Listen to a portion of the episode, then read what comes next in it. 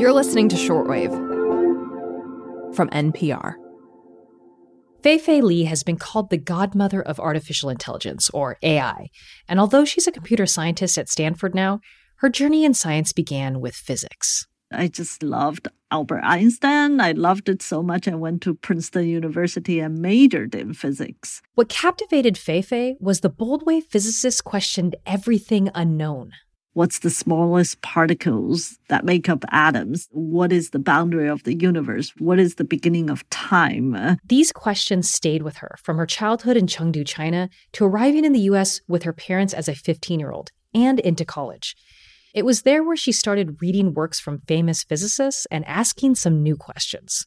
And I start to realize these physicists who spend their life wondering about atomic world, physical world, also wonders about a world that is equally mysterious and equally daunting. Uh, the questions are equally audacious, but seems even harder to answer, and that is about life, about intelligence. One summer in college, Fei-Fei did an internship at UC Berkeley. The team she joined would be studying molecular neuroscience and biology, and Fei-Fei worried she'd feel out of place as a physics student. But when she got off the plane, she was greeted by an electrical engineer. He told her they weren't just going to be studying the brain, but trying to reverse engineer it. In their work, they'd show video clips to a cat and try to reconstruct the footage using only the signals detected in the cat's brain. So I kind of pivoted from being so enamored by just the question of the physical world, the atomic world, to the question about the world of intelligence. So all this, you know, the, the curiosity for brain, curiosity for computation, curiosity for modeling, all kind of converged. When Fei-Fei returned to Princeton that fall, she felt like a different person. She knew she wanted to continue this exploration using computation and modeling to understand what she calls the mystery of intelligence, both in humans and machines. To me, both animal human intelligence and machine intelligence are sort of the two sides of the same coin. So, today on the show, how people designing AI take inspiration from the brain, where the field may be going, and how centering humans in AI development may be the best way to make sure the tech is used for good. I'm Regina Barber. You're listening to Shortwave, the science podcast from NPR.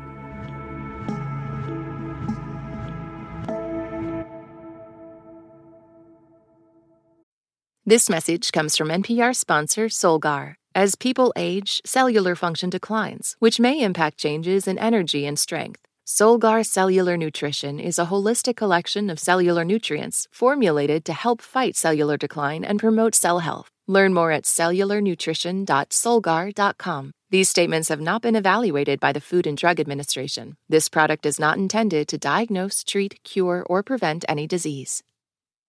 Support for this NPR podcast and the following message come from Amgen, a biotechnology pioneer leading the fight against the world's toughest diseases such as cancer, heart disease, asthma, and osteoporosis. In a new era of human health, Amgen continues to accelerate the pace of change, operating sustainably and drawing upon deep knowledge of science to push beyond what's known today. With each decade, they reliably deliver powerful new therapies to patients. Learn more at amgen.com. Fei-Fei Li's book, The Worlds I See Curiosity, Exploration, and Discovery at the Dawn of AI, came out this week. It weaves together stories of her coming of age alongside the history and development of AI. She begins the book in 2018, where she's getting ready to testify in front of Congress about the responsible use of AI technologies. And your goal was to show people that AI could be used for good. Why do you think that needed to be said? Right. So we have to recognize its power. We have to recognize the opportunity, but also recognize the the the consequences. And I don't know, serendipitously or coincidentally, we're yet again recognizing how important it is to talk about AI, um, communicate that in the policy world, and why it's important to use AI for good because it's powerful. So you talked about using AI for good, and I know you've been a proponent of human centered artificial intelligence. Like in your book, you write AI must become as committed to humanity as it always has been to science. What does that mean to you? To me, it means that we should put humans in the center of the development of AI, as well as the deployment, application, and uh, governance. And how do you think that will translate into how we use AI? Creating a tool like AI is a feat of human intelligence. In the meantime, we use tool to, you know, make the world better. So that's one side of AI, how it should center humans to hopefully be used for good. Another thing in your book I was fascinated by was some of the mystery in the field. Like there's a lot we don't know about AI. Can you talk about that? Yeah, so AI for me, especially the private part of AI for me is a fascinating science, right? Of course. How do you model thoughts? How do you get a computer to see? Because what you get on a photo are just lights and colors and shades, yet you read out a cat. So it is mysterious. It is whimsical. Now everybody use powerful AI products like ChatGPT, but even there, how come it can talk to you in a human-like language, but it does stupid errors on math? You know, yeah. How could Einstein, you know, think about E equals mc squared? And he doesn't have nearly the kind of big data that ChatGPT has from the entirety of the internet. These are mysterious questions. Mm. Okay, so I want to switch gears for a second. There's also like tons of different areas within the field, but one you've been a pioneer in is computer vision, like how computers process images, how they quote unquote see. Can you talk more about what computer vision is? Okay, so the way computer sees, first of all, just like humans, right? You have to have eyes and retina to capture the world. Right. You use cameras or sensors. You capture the, the, the sensory information, but you have to make sense of this. Well, to make sense, you need to define what do you want to make sense of? Do you want to see the objects or do you want to see surfaces so you can navigate? But one, for example, important task is to see objects. You know, how do you see there is a car, there is a pedestrian, there's trees, there's pavements, and you have to teach computer through mostly examples of these items Uh, or photos of cars, photos of pedestrians, or videos. And then you make sure the algorithm learns very well what these things are. And then you want to interrogate it or test it. And the mathematically, what we call this process is generalization is you give it a new car on a different road and see if the algorithm is capable of actually recognizing there's a car on the road. And mathematically, that's what AI is really trying to uh, create these models that can generalize. Okay, so speaking of self driving cars, your book touches on some ethical questions about AI. Like, what are the biggest ethical issues in the field right now? I think probably the biggest issue of today's AI is that the technology is developing really fast, but the governance model is still incomplete.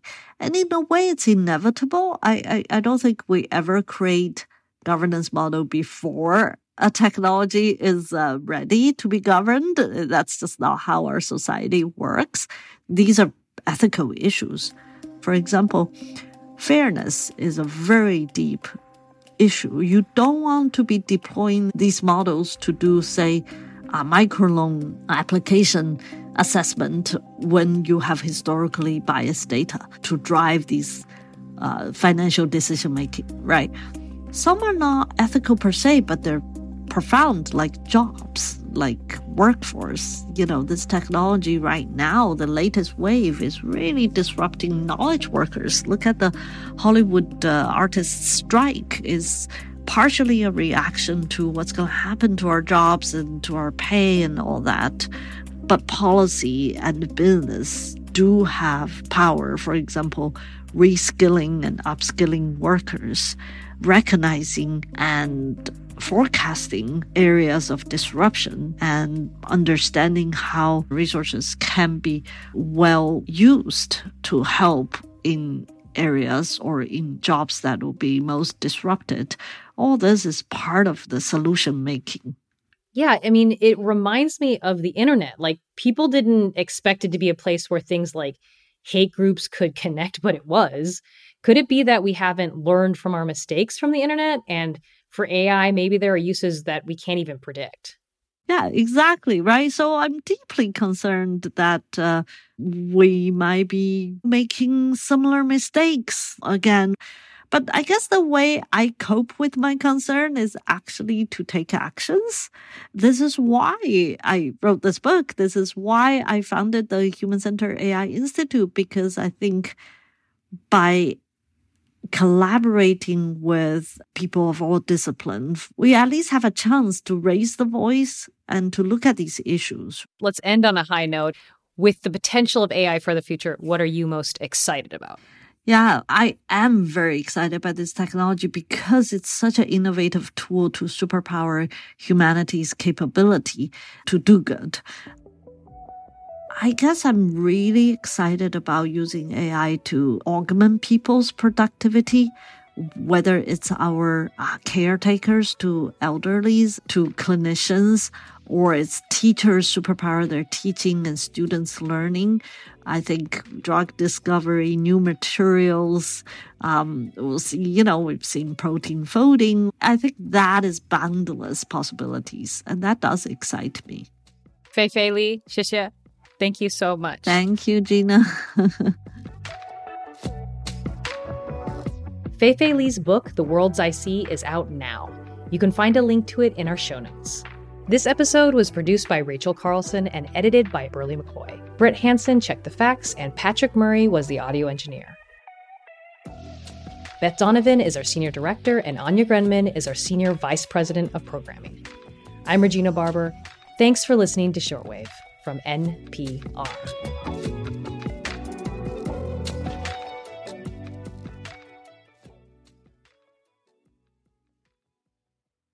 Support for this NPR podcast and the following message come from ezCater, committed to helping companies, from nonprofits to the Fortune 500, solve food for work. From ordering online for meetings and team lunches to managing food spend for your whole organization, ezCater can help you simplify your corporate catering needs. Over 100,000 restaurants nationwide, plus budgeting tools and payment by invoice. Learn more at ezcater.com.